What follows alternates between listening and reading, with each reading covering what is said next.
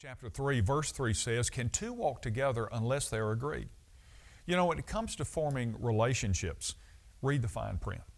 Somewhere in the fine print of meeting, dating, and interacting with someone, it warns you, albeit ever so slightly, that they were going to be a certain way. The red flags were always there, even though they started out as uh, maybe a lovely shade of pink. You saw how quickly uh, he got angry. You knew she was always late when you picked her up. He invariably went into uh, a panic, checking every line item on the restaurant bill. She never failed to flirt with the waiter. And anyone else who looked her way, you noticed, but you didn't listen to the little voice inside of you poet Maya Angelou said this When someone shows you who they are, believe them the first time.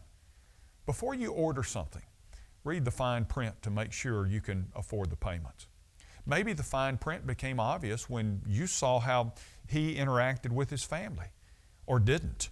It, it was the way his eyes lingered on every woman who walked by, or in the calls she took out of earshot when you weren't around chances are you saw it, but you didn't pay much attention.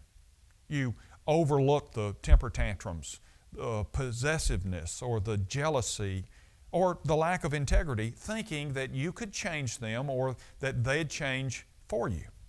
Now you know better. You see, there's a reason the Bible asks Can two walk together unless they are agreed? Yes, the God who gives beauty for ashes can change your partner's heart. But if you're dating or you're considering a long term relationship, make sure you pray about it and make sure you observe the fine print. That's why the Bible tells us that we are to be cautious about uh, our compatibility with unbelievers in particular. Paul writes about that in Corinthians.